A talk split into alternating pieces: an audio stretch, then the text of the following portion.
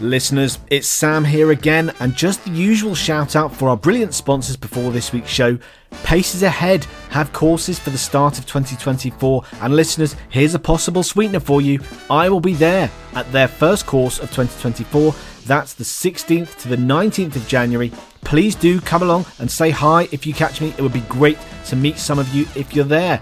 But there is also a course the following week from the twentieth to the twenty-third of January for those of you sitting in the first diet of twenty twenty-four. Not only that, but they also have courses lined up for May as well, the twentieth to the twenty-third of May and the twenty-eighth to the thirty-first of May. I highly recommend booking on early to avoid disappointment. They very regularly get oversubscribed. If you can't make a course though, Pastest have got you covered with their market-leading online revision PACES resource. I think most PACES sitters would agree this is more or less essential to have to complement your ward-based preparation. So to get access, just click any of the links in the show notes labelled Pastest. But enough on that for now, let's get started on this week's episode.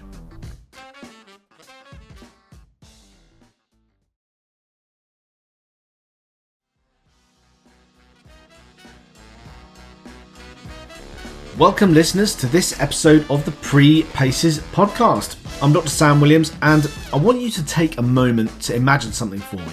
You're the medical reg who has received an emergency call to a patient who's fitting. The notes state the patient has a suspected non-epileptic attack disorder, but what you're observing looks like a tonic-clonic seizure.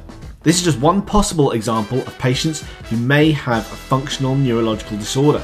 And to help us demystify this condition, I've requested the help of Dr Beth Mallam, consultant neurologist with a specialist interest in functional neurology, who helps us talk through how we make a positive diagnosis and best manage this tricky cohort of patients.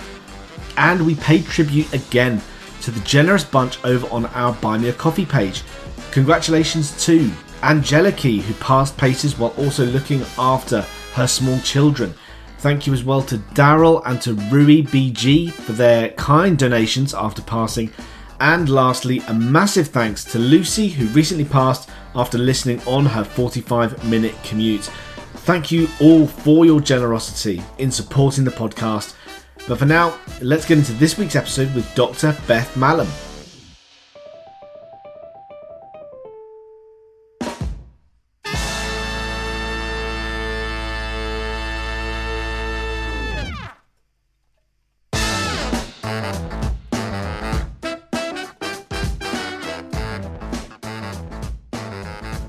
Welcome to the Pre-PACES podcast, and today we're going off the well-trodden path of our usual PACES content to cover a topic which I'm sure mystifies many doctors across the medical spectrum, and that is functional neurological disorder.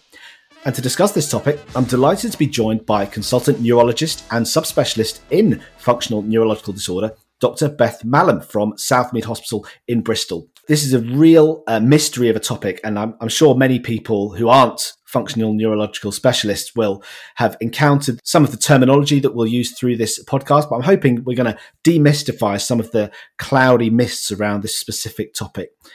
And one thing that I hope we may be able to um, cover at some point, sometime a bit later in the podcast, is the specific situation which many medical registrars may find themselves in, which is attending as an emergency call or a double two double two call to a patient who appears to be uh, suffering a seizure, but it's not clear whether or not this is a true seizure or a functional neurological or non-epileptic attack disorder, which I understand is part of the spectrum of functional neurological disorders.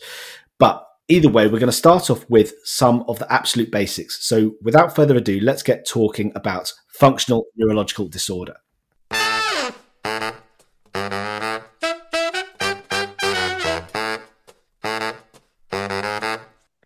So Beth, what do we actually mean when we talk about functional neurology disorder or F N D? Yeah, F N D. So this is when people experience neurological symptoms, but there's no underlying damage or harm to the brain or nerves. So there's a problem with their function. So that's why we call it a functional neurological disorder.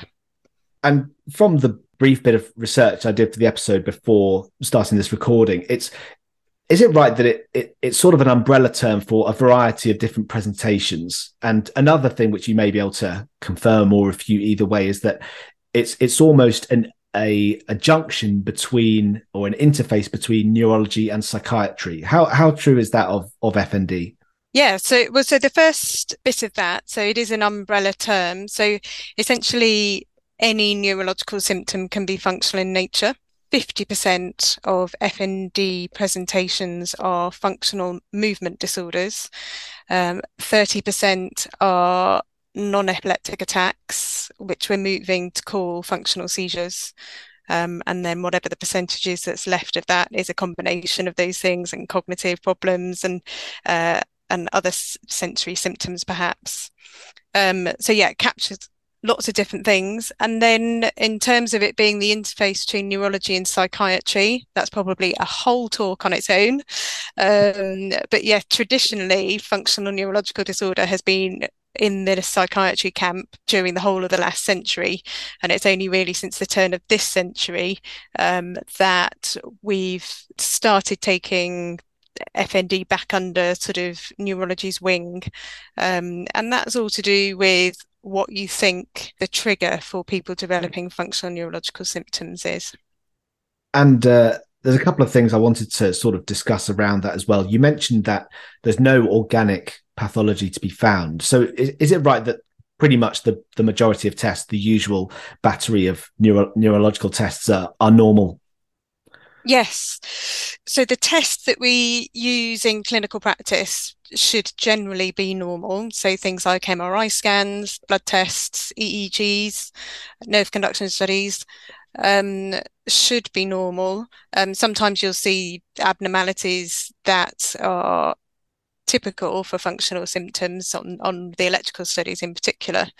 But that's not to say that there's nothing going on in the brain and that this is all just a sort of thought process.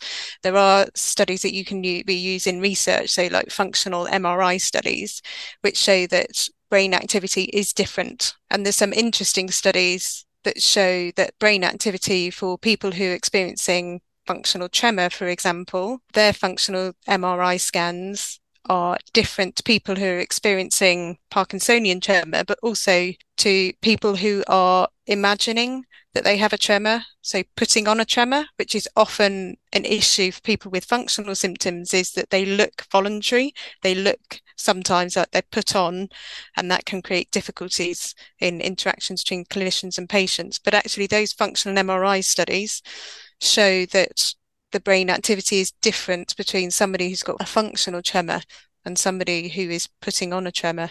And the difference between those two people is that the person who's putting on a tremor can turn it on and off. It's within their control, whereas a person with a functional tremor genuinely can't. And it's really nice to have that data from the functional M R I studies, which backs up the patient experience of these symptoms not being within their control. Yeah, and you mentioned a couple of the more common presentations there of movement disorder, non-epileptic attacks. And one thing I found, again, from the brief bit of research I did, is that there's it, it's a whole spectrum of different functional symptoms. And I was quite surprised, actually, to see just how much can be affected by these conditions. So as well as those, I've found dystonias, gait disorders, facial spasms, uh, vision, speech, swallowing problems, dissociative symptoms. And, you know, that, that surprised me that it can affect patients as much as that. One of the other things, which I guess you might be able to help with as well, is one of the things I read was it's commonly associated with a number of other diagnoses. So things like fibromyalgia, insomnia, uh, irritable bowel, migraine, as well as psychiatric diagnoses such as anxiety and depression. And so one question I wanted to ask was mm-hmm. sort of demystifying the terminology of this. Is this the same as what we would call psychosomatic symptoms, or is that something different, different entirely?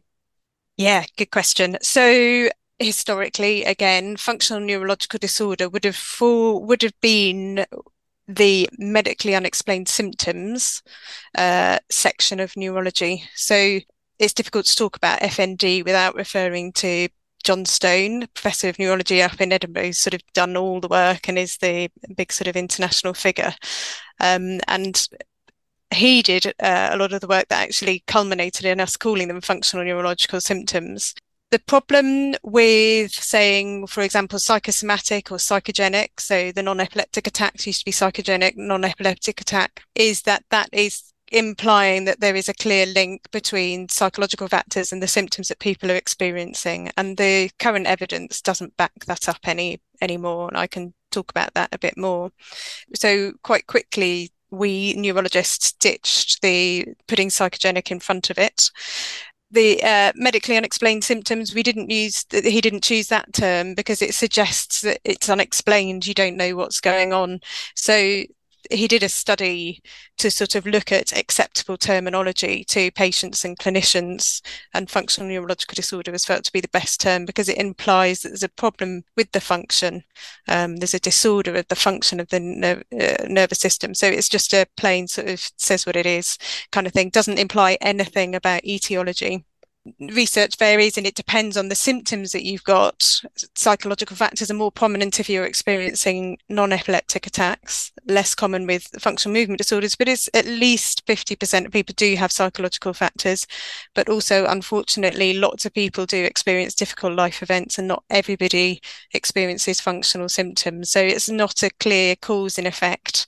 Um, and uh, there are certainly a significant cohort of people where there is no uh, clear psychological trigger. So it's an important thing to consider, can definitely be relevant for some people, and treating psychological factors can be helpful to the physical symptoms, uh, but it's not the whole story. And so that has been removed. And in the diagnostic manuals, which psychiatrists like to use and medics don't use so much, but the D S M five and the I C D eleven, I think that's where we're up to in numbers, um, both have removed the need for psychopathology in making a diagnosis of F N D in their latest iterations.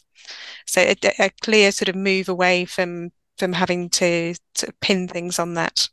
I think it's fair to say it belongs to the medically unexplained family, which includes things like irritable bowel, atypical chest pain, chronic pelvic pain, uh, uh, all of those kind of things. But all of those symptoms we're moving forward with and improving our understanding. I don't think any of them are completely unexplained.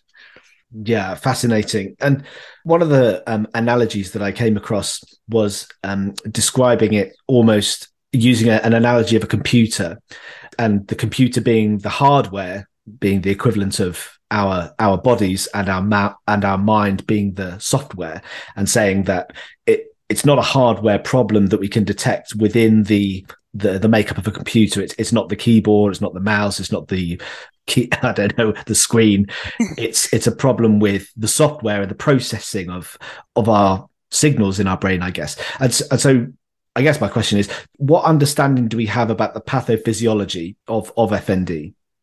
Yeah, yeah. So so just briefly going back to a point that I think you made before, is that there's such a variety of symptoms and F N D is very individual. There are common features which allow us to make a diagnosis, and there's a big push for identifying positive features of F N D. So it's not a diagnosis of exclusion, sort of end of the trail kind of diagnosis. There are positive features. Um, and my mind has gone blank. Completely forgotten what you said. So, I mean, that, that leads us on really nicely. I mean, I asked about the understanding of the pathophysiology of F N D, but but I guess the in, or the other area of interest, which is what I was going to come on to, which you, you feel free to go on and talk about, is historically F N D has been a diagnosis of exclusion. And so mm. as training physicians, all our listeners and myself would probably love to know how we can improve our confidence in making a positive diagnosis of F N D, and what features of the history are more in keeping. So if you could answer those two in terms of what do we know about the pathophysiology of uh, F N D? And then if we're taking a history or examining our patients, what features of a history might be more in keeping with F N D?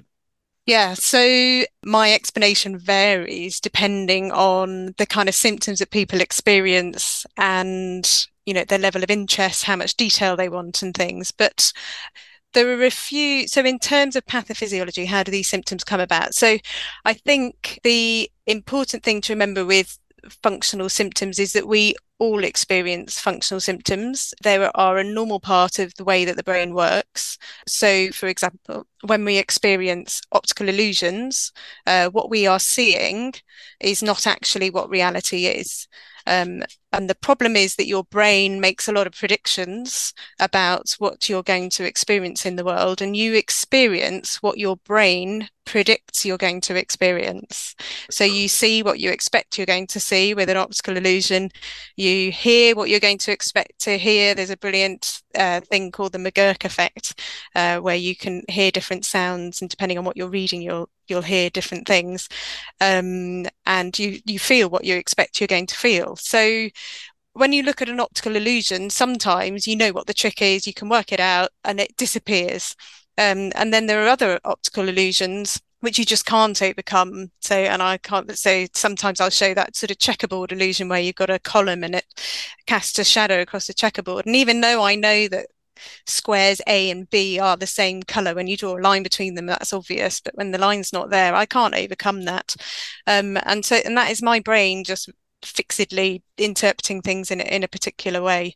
And so, and that's a little bit like um, a functional situation. So sometimes you can explain to the patient you're experiencing functional symptoms, but even with an explanation, sometimes an explanation can help things melt away, but sometimes you just can't overcome it. You need a little bit more brain training to, to overcome that. So experiencing functional symptoms is entirely normal. You've got a complex brain. It makes mistakes now and then. It would be weird if it didn't make mistakes. And then there are particular situations where it's more likely to make mistakes, so under stress, so not necessarily psychological stress. But so, for example, when I'm talking to you and my mind goes blank, it's because I'm doing a lot more things. I also want to sound like I know what I'm talking about. So I'm over-attending to, to what I'm doing. And that over-attention just caused a bit of a brain freeze, and I couldn't get back to what I needed to know. That's a functional problem. There's no problem with my brain. I'm just doing too much and using putting it under too much pressure, um, and it's failed. So yeah, so I so I think that's sort of how I understand functional symptoms. Is it, it's just a normal, natural part of the way that the brain works. It's annoying and it can be unpleasant, um, but there's nothing unusual or peculiar about people who experience functional symptoms. Can happen to any of us. Usually, when we're in particular situations and we go out of that situation, they melt away. Um, but for some people, they just get stuck. Um, and I think also as doctors, uh, you remember from being a medical student, you you read about sort of motor neuron disease and things, and you panic that you've got motor neuron disease, see some flickering muscles. But you can chat to your colleagues the, the next day and you're immediately reassured by other people that it's okay. Whereas a patient will get those symptoms, Google it, worry, arrange to see their G P, get referred to see a neurologist. So it's four months down the line, if they're lucky, before they see a specialist who then goes, well, maybe we need to be careful, we'll get some tests done. And and then it's a few months later. And, and then if they're just simply told, well, there's nothing wrong with you, it's all okay. By then, it's, you know, you're months into your brain experiencing and being in the habit of you experiencing those symptoms. So it's difficult for them just to disappear with simple reassurance.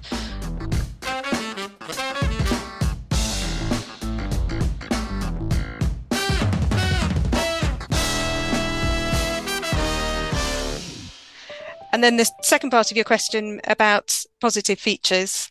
There is one, there, there are lots of good papers, and, and usually I reference John Stone a lot, but there's a good paper by Stoyan Popkirov. He's a German neurologist, and he wrote about F N D and stroke. So it's quite specific for a functional presentation, but um, it's just a really nice, straightforward uh, review article, and it's got a good uh, summary of positive features of functional neurological disorders with their positive predictive values.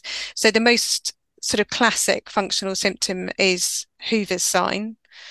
Um, and this is something that you look at for functional weakness.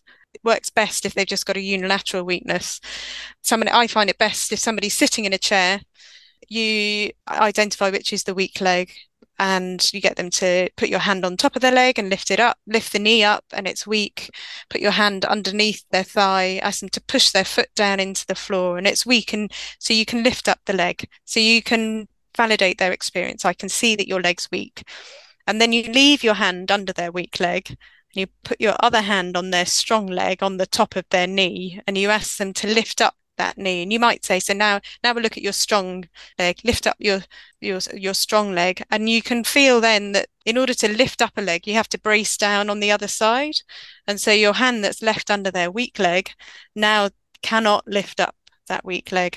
And in the past, when F N D was something that neurologists dismissed, that would be a trick, uh, or and something that neurologists would keep to themselves. Caught you out. You're saying that your leg's weak, but actually I can see that it's strong. But with John Stone's encouragement, we now use that as part of the diagnostic discussion with the patient. So we can say, look, I'll go through some of the examination with you. Can you? I can see that your leg is weak. And they'll go, yes, yes, that's a problem. Um, and do you see now that when you lift up your good leg, actually this leg becomes strong? And they'll be a bit sort of shocked, or, or they might say, actually, yeah, no, that makes sense, because sometimes my leg's weak and sometimes I can do stuff and it's a bit random and I don't get why I can run but I can't walk or whatever. And so by the fact that the weak leg can be strong shows that the underlying machinery is okay. The brain, the cord, the nerves, the muscles are working okay because it can be strong. The problem is patient being able to move that leg in the way that they want to. So there's a problem with the function, and the strength of that leg is out with their control. Absolutely fascinating, Beth. And one of the things which I wanted to ask as well is that when we're taking a history from these patients, and it may be a pattern of weakness which doesn't fit a particular uh, myotomal pattern, or um, there's there's no characteristic pattern to the, the nature of what they're describing, is is the variability of symptoms, can that be an indicator of functional neurological disorder? Or are there any features in the history of someone describing, for example, uh, a weakness or a tremor or a gait disturbance, which would make you think more functional than uh, anything else, as- aside maybe from it not fitting, for example, a Parkinsonian tremor, um, mm. for example? Any, and can you shed any light on that for us? Yes. So there's a really not great term that we use in F N D. So inconsistency, internal inconsistency, which sort of suggests that they are being inconsistent with their account or inconsistent with their, and sometimes I feel a bit uncomfortable using it because again, it applies, it implies that they're doing things on purpose. But yeah, that internal inconsistency. So with functional cognitive impairment, you know, they might go into great detail about all the things that they can't remember, and therefore demonstrating that they've got a good memory for things that they feel that they can't remember. So that that would be an internal inconsistency. So I think what you had mentioned before, the functional seizures or non-epileptic attacks, there are definitely features, I'm thinking more in the examination, but again, they would come out in, in the history. So an interesting thing to ask about, I think, with functional seizures is about whether they lose consciousness. So obviously with an epileptic attack in general, they do, uh, if you're thinking, if it, if it looks outwardly like a generalized seizure. With somebody with a functional seizure, they, if you say, do you lose consciousness? They might say yes, and you might move on and go, oh, it might be epilepsy. Um, but often um, people interpret that as, did you lose control? So um, if you ask them, could you hear, could you feel, if your eyes were open, could you see during this episode where you lost consciousness? They say yes, then that's not the kind of consciousness that you lose when you have an epileptic attack. They are still awake. Um, they might dissociate. So another term, there's so many terms for functional seizures, but another term is dissociative seizures. I don't use that term so much because not everybody experiences dissociation. So this is that spaced out feeling, feeling apart from the world, depersonalization, derealization, the world not feeling quite right around you, feeling detached from things. Um, people sometimes experience that, but sometimes they just are not in control of what's happening. Either their body's not moving at all, or it's moving and they can't do anything. But I think it's really interesting if you ask them, can you see or hear during the episode? And they say yes. And I think it's really important to remember that when you're examining them, because certainly when I was training, you were taught to be horrible to people with functional seizures. You were t- taught to try and jolt them out of it. So lift up their hand and drop it over their face, and somebody with an epileptic seizure will, you know, somebody with a functional seizure will move it away from their face on the on the way down. Um, do a sternal rub to try and, you know, get them to snap out of it. Nail bed pinching. You're not even allowed to do this for um, assessing uh, G C S, are you? And putting a tuning fork, that was a favourite for some of the old tuning fork, just gently on the nasal hair, so it's really difficult to not uh, to resist sort of rubbing your nose. So all horrible. And actually the patients are awake. They are in a distressed state. So if you're annoyed or want them to stop, then you need to be kind to them. So actually sort of, you know, getting close to them, being reassuring is much more likely to settle the seizure uh, than being horrible to somebody. And th- another feature of functional seizures might be that there's a sort of whack-a-mole effect.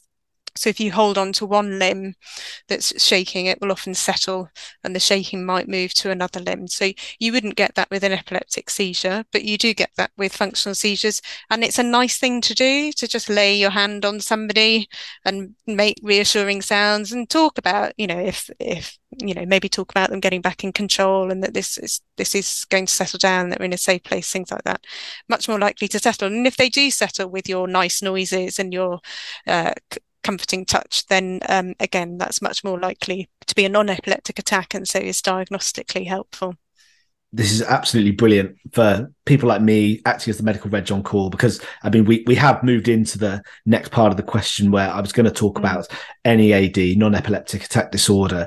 And I, I posed the sort of problem at the start of the episode where you're on call, you get a double two, double two to a patient with some of the comorbidities we mentioned earlier, maybe being mm. worked up with a suspicion for functional uh, neurological disorder or non-epileptic attacks. And, and you're asked to see this patient. And one of the problems that we find, certainly I found, is resisting the urge to give these people benzodiazepines, to give them lorazepam, diazepam, et cetera. And so mm. the signs you've just discussed, I really hope will help our listeners to identify these patients and actually probably prevent the administration of inappropriate uh, benzodiazepines. And so you've mentioned a couple of the things that I uh, had found during my b- brief bit of research. And I wonder if maybe you can determine if some of the other things I found are consistent, not consistent. You could do some maybe myth busting for us with some of these other things. So uh, we've mentioned a couple of things: responding to eye contact, exploring the room visually. That sort of signifies that they maybe haven't lost consciousness in the way that we might expect of an epileptic seizure. Eye closure with resistance to uh, opening them. Is that a, a positive sign for in, in favor of F N D rather than epilepsy? Yeah, it is. And there's, there's, a, I don't know whether it's okay to quote papers, but there's, and, and again, it's the um, uh, the first guy I mentioned, Stoyan Popkirov, the German neurologist, has just won the an essay prize in Brain, the sort of most prestigious neurology journal, and for an essay on F N D. And it's a r- really nice, easy paper to read, uh, essay to read, you know, sit down with a cup of tea, it would take you five minutes kind of thing. And one point that he makes that I think is really interesting is that if you were to show a video or to take somebody who's not medically trained into a room with somebody having an, a non-epileptic attack, they would immediately recognise that this person's in distress, got their eyes tightly closed, don't want to be in whatever they're experiencing, um, and, and, and look to be very distressed. Whereas we're, the way that we're taught in medical school is we become a little bit more critical, and we we lose that sort of personal contact and and that ability to empathise with what a patient might be experiencing. And so we go over and try and force their eyes open. And, you know, I think it's reasonable to try and open somebody's eyes just to sort of get an understanding there. But I think I think it is interesting that we're trained out of that natural empathy for, for people who are clearly distressed. Uh, so it's worth taking a step back. And I always would say that if somebody's having seizures at night time and you're not sure whether it's non-epileptic or epileptic, particularly as an S H O, and I appreciate this is more sort of registrar level, but it's a really stressful situation to be in. And really it's the responsibility of the day team, the neurologists who are on in the day, to be making the distinction for you so that you know what to do, and to give you a clear description of what their epileptic seizures are like and what their non-epileptic seizures are like if they're experiencing both. And so at night time, you know, a small amount of benzos, uh, won't cause harm, but obviously on a repeated basis, it's not the right treatment for functional seizures. At high levels, um, it can be risky, and there are people who ex- have experienced functional seizures, very rarely, you know, there's always a story, but there are people who have died who only have a diagnosis of functional seizures because they've been over sedated. But you're not going to do that when you're um, on call at night time. But really, so, so try and use, you know, the characteristic features to to make the diagnosis. So that's a tight, eyes tightly closed, it's a back arching, pelvic thrusting, head moving from side to side, that whack-a-mole kind of appearance appearance. Sometimes crying, although you can get that as well with some kinds of epileptic seizures, um, and a sort of quick, re- relatively quick recovery afterwards. Uh, the duration, epileptic seizures are just minutes long unless they're going in status, but um, functional seizures can wax and wane over over sort of five, ten minutes or even longer. So that, so you can look for those characteristics, but I would, again, take the pressure off yourself at night time, do whatever you and the patient need to do to get through the night, uh, and just be kind to them. And I think being kind, uh, not necessarily with medications, I think you, you're more likely to be successful. And and then at the handover, the neurologists need to come and they need to give clearer indication of how to distinguish those seizures for you. This is so, so helpful. And, and you've described a lot of the things which I found as signs, which would be more in keeping with F N D, the pelvic thrusting, side-to-side head movements. Another thing I found was that the breathing is typically more a regular sort of hyperventilation pattern rather than Um, stertorous, sort of low-pitched breathing noises. But again, I think that might be quite variable, and you probably may find that in some uh, forms of F N D, depending on just how the patient is lying rather than anything else. Um, so I think, as I said before, functional symptoms are very individual, so that there's, there's quite a bit of variability, and not wanting to sort of make people feel unconfident again about diagnosing functional seizures, but frontal lobe seizures can look very functional and can really catch neurologists out as well. So you can get funny sort of semi-purposeful movements, you can get funny behaviours. A lot of frontal lobe disorders can be M S plaques, can be frontotemporal dementias and things, can look very behavioural and can be mistaken for F N D. So it's always important that an actual di- the diagnosis is confirmed by a neurologist and that they do rule out those sort of weird and wonderful things. Yeah, absolutely. And this brings me back to one patient who I was was involved with the management of on a on an elderly care ward, who had quite a long uh, period of just frankly abnormal behavior, completely out of character. And one of the diagnoses which came up was frontal non-convulsive status, from which the patient was medicated and was mortified at their behavior having been told about it. So yeah, I, I but again, it's a difficult um it's a difficult balance between trying to empower our audience to yes. uh, get more confident, but also uh, not then undertreating patients who may have true epilepsy. So I guess the, the balance would be is that if there is an established diagnosis, then we need not unnecessarily treat them with benzodiazepines. But I guess if there's any f- flicker of doubt in our listeners' minds as to whether or not to medicate them, or if there's if there's doubt over the diagnosis of F N D seizures or epilepsy, then the safest thing would be to to treat as a seizure if, yeah. if it's if it's ongoing beyond five minutes and not self-limiting. Absolutely, yes. So there are a few situations where you can remember that the the brain that it's, is experiencing functional symptoms is otherwise okay. So another scenario where time is of the essence is a stroke presentation. So up to ten percent of acute stroke presentations can be functional, and sometimes that can be tricky and you're not sure whether to thrombolyse, um, and to make an F N D diagnosis you often need quite a bit more time, you need a bit more of a collateral history, you need to observe the the patient a little bit for a little bit longer. I think so long as there are no other contraindications and the doubt is there enough, you're really sort of fifty-fifty, not sure which way it is to go, then thrombolysing a healthy brain is okay. Wow, fascinating. And I guess the last couple of things I was going to ask about is other signs, particularly on examination. In epilepsy, I've always been taught that, you know, you'd expect a positive uh, Babinski reflex, for example. And can that be a differentiating sign in a in an F N D seizure or an, or an N E A D attack? So it's not necessarily one that I would go straight to. I try just to be reassuring is is my sort of first response. I think that is usually the most powerful thing, because because then you're treating the problem, which is somebody who's distressed. They not might not recall being distressed. That's a whole other aspect of the the, the relationship of functional symptoms and stress. So they they might not recall that, but in that state they're often distressed. So so my first line would be to, if I sus- heavily suspected that somebody was having a non-epileptic attack, would be just to talk to them and try to sound reassuring. Um, might maybe look at pupils, but that can be difficult when somebody's thrashing about. um, maybe look, you know, for eye movements. They can get that sort of the eyes going side to side, which we, you wouldn't, in it, the sort of tick-tock, uh, which you get with an epileptic seizure rather than a functional seizure. Yeah, really interesting. And as we spoke about before, with regard to sort of investigations, you, you'd expect the E E G in these patients to be normal. Yeah, yeah, it can be tricky because there's a lot of can be a lot of artifacts. But yeah, it's the, that's the gold standard. Uh, well, a video E E G to capture an event so that you can see what's happening and you can see what's happening uh, to the brain at the time.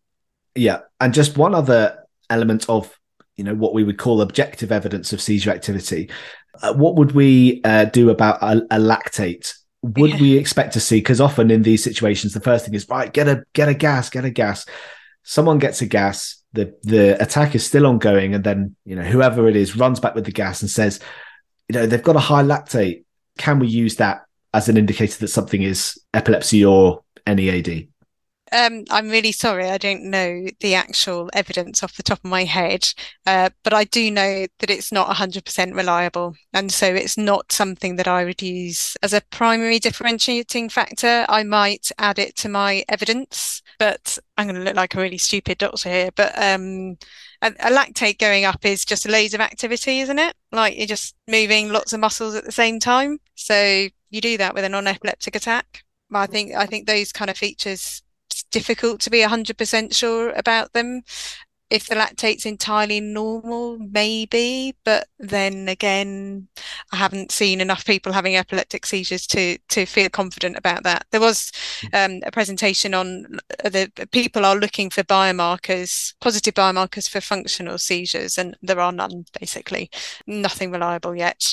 So clinic, clinical, functional neurology is very much sort of old school neurology based on history and examination, the art of the consultation, and less dependence on investigations. That said, it's okay to investigate people with functional symptoms. People often think, oh, I shouldn't investigate somebody with functional symptoms because I'm feeding their health anxiety or whatever I think the underlying problem is. It's okay to investigate people because, one, it stresses you out not investigating uh, because you're scared that you might be missing something actually.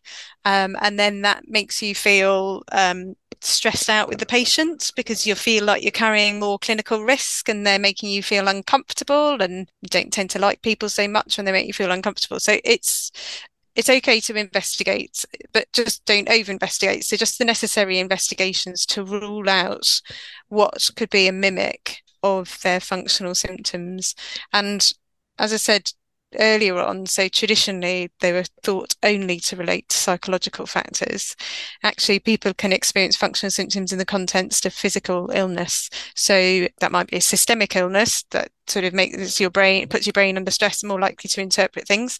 But also if you've got a little bit of something, so a T I A or a very minor stroke, it might look overwhelmingly like a functional neurology picture, but actually the trigger for it is a small neurological event. Uh, it could be a, an M S plaque, it could be anything. So investigations are okay to rule out physical mimics of the symptoms that you're observing, and also to rule out a physical trigger for the symptoms that you're observing. So particularly with new symptoms, you know, just investigate appropriately, explain to the patient that they've got the symptoms, you think it's likely to be functional neurological disorder. Um, this is a problem with the way that your brain's sort of processing things at the moment, uh, creating these symptoms that are entirely real, and we'll do some investigations to make sure that we're not missing anything. If you're correct with the diagnosis of functional neurological disorder, I would expect those tests to be okay, and uh, for no problems, although obviously we can always get incidental findings. And then when the test results come back and they're negative or normal, that supports your diagnosis. And so you look like a great doctor, did the tests, and they support your diagnosis. And if the tests come back and, oh, they've had a small stroke, well, you're great, because you kept an open mind and uh, you've identified another sort of part of the problems that they're experiencing. So whereas if you say, oh, I'm not sure what's going on, you've got unusual symptoms, and uh, this is makes the patient feel a bit of a mystery and makes them feel quite anxious. And then the test results come back as normal, and you say, oh, it's great news. You know, I was worried that you might have Parkinson's. I was worried that you might be having seizures, or you might have M S. So actually, the tests are all normal. Uh, it's okay. Everything's fine. Um, it sounds a little bit more like, are you sure there isn't another, you know, you thought that there was something wrong with me. Are you sure we don't need to do another test? So it's okay to investigate, and just the way that you phrase it uh, with the patient can can make a difference to how they receive those results.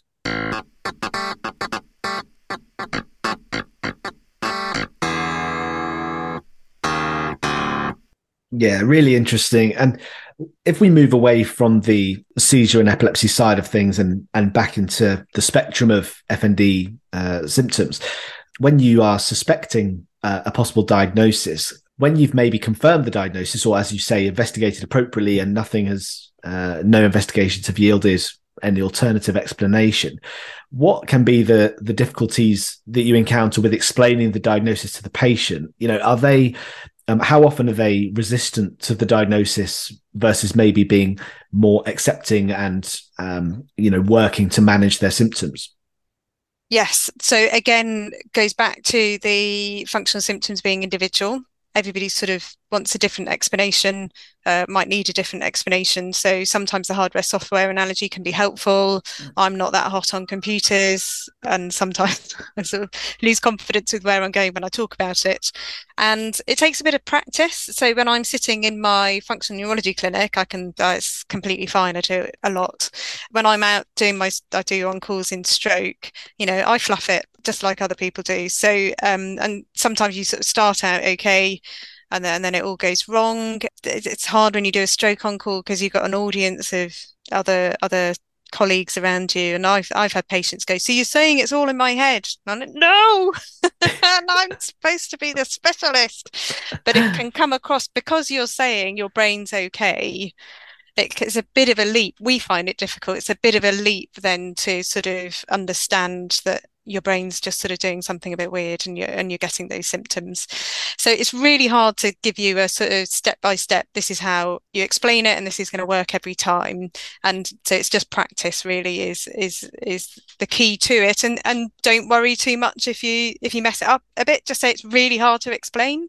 Um, and uh, there are props, Neurosymptoms dot org, which you've probably heard about, um, is John Stone's website with everything you could possibly want to know about neuro, uh, about functional neurological disorder. It's massive. Some in some ways it's a bit unwieldy, but it's designed to help you go through a consultation. So there's an introduction page and then symptoms, and you can click on symptoms, and there's a drop down of all the different symptoms people can experience, and patient information leaflets on cognition, on gait, on weakness, on tremors, on non-epileptic attacks, on functional cognitive disorder. And then I think it's treat no and then it's me, no causes causes why might it have happened, and then treatments, and then links to other people's stories. So you can sort of click through that. And actually, so lots of people will say, oh, I was told I had F N D, I was given this website and that was it.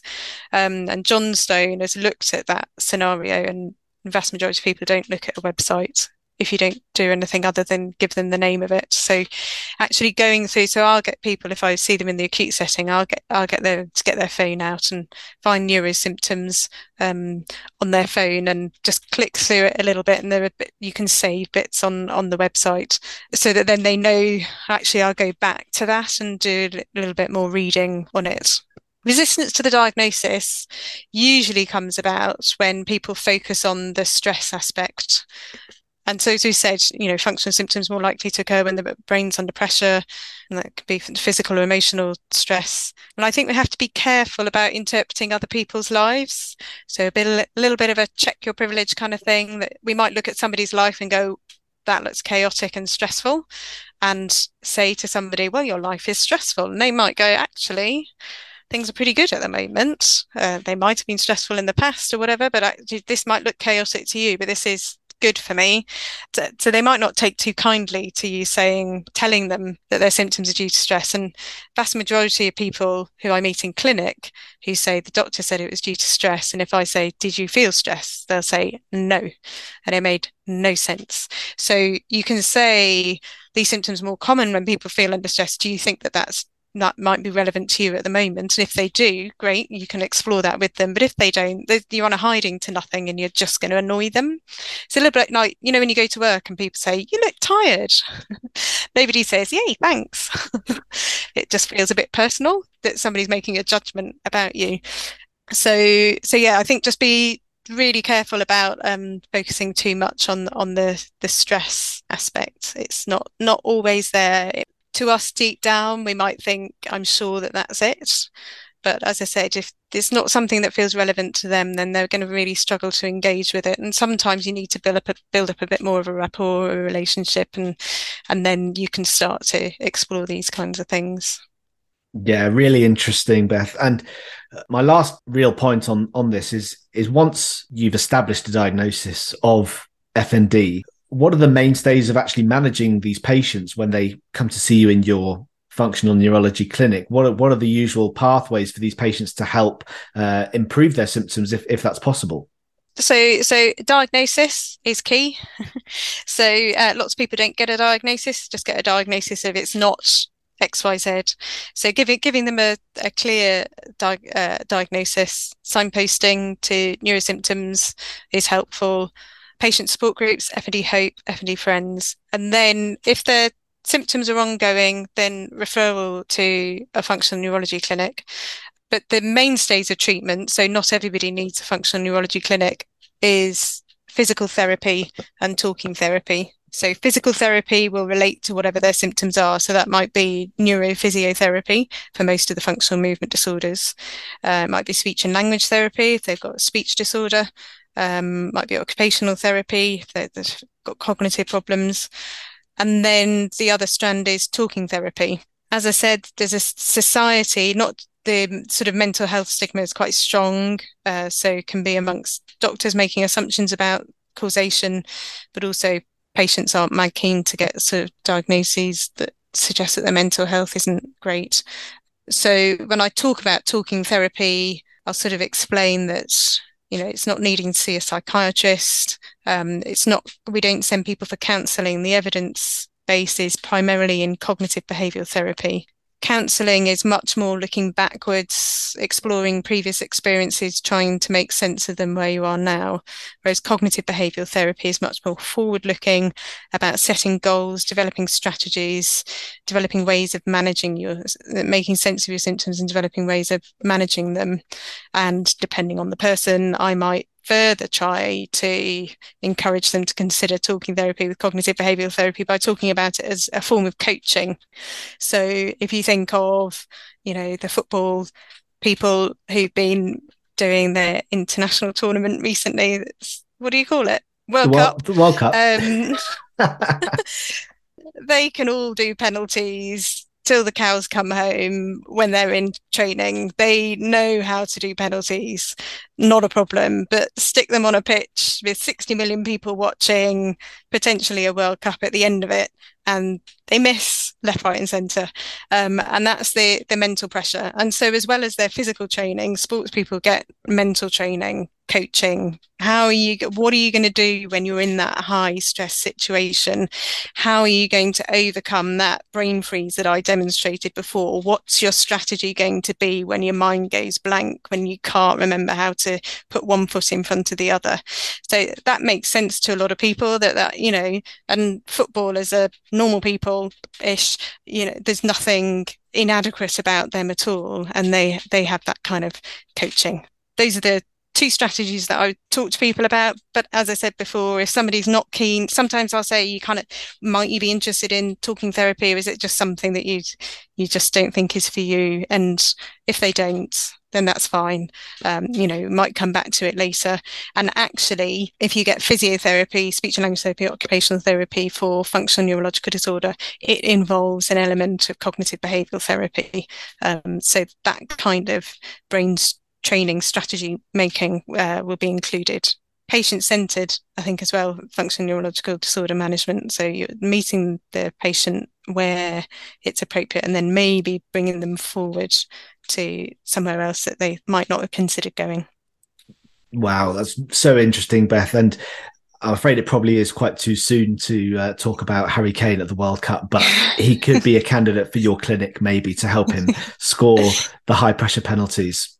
Yeah, we'll leave, we'll leave it there on a football note. And I guess one last thing is, as you've mentioned, there's there's no evidence for any medications to be used in functional neurology. There's no medical therapy we can use.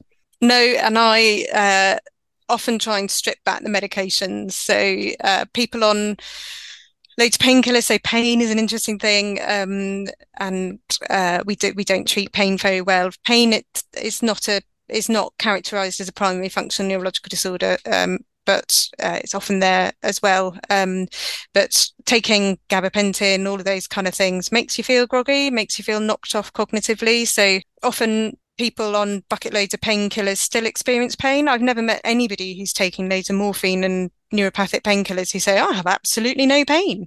They still have pain, but they have a load of side effects as well. Trying to ease back on all of those kind of medications is actually what I would be trying to do, rather than adding in anything. If there's clearly an affected disorder and you think antidepressants would be helpful, then that's something to consider. But I generally very rarely prescribe those as well. So yeah, medication free, don't need a B N F in the clinic room. Wow, really interesting. And Beth, I think that's more or less coming to the end of our conversation. Are there any last parting thoughts which you uh, want to leave our listeners with? If, if there's one sort of lesson you want uh, the audience to take home from your talk today, is there anything, uh, if you said, right, this is the one thing I want you to take away from today? Um, that anybody can get functional symptoms, that it's a normal, natural process. Um, humans have experienced functional symptoms for as, as long as they've been writing things down. We can see descriptions of what we recognise as functional symptoms. It's a normal part of being a human. And I think once you sort of appreciate that and and, and, and maintain that empathy for the for the situation that somebody's in, then I think you're that's a good starting point. Yeah, fantastic. Well, Doctor Beth Mallam, for a consultant uh, in neurology and subspecializing in functional neurological disorder, it's been an absolute pleasure having you on the show today. And uh, thank you so much for joining me. No, that's great. I always love talking about F N D. And listeners, that is the end of another show. Please don't forget to like, follow and subscribe to the podcast wherever you get your podcasts. Get in touch with us if you've got any feedback on the show. We always love to hear from you. It's it's on our Twitter. It's at Pre-PACES Podcast, or via the website, which is pre paces podcast dot com. If you really want to go above and beyond and directly support the show, you can do so at buy me a coffee dot com slash pre paces podcast. But for now, we are just about out of time. Thank you so much for listening, and we will see you next time on the Pre-PACES Podcast.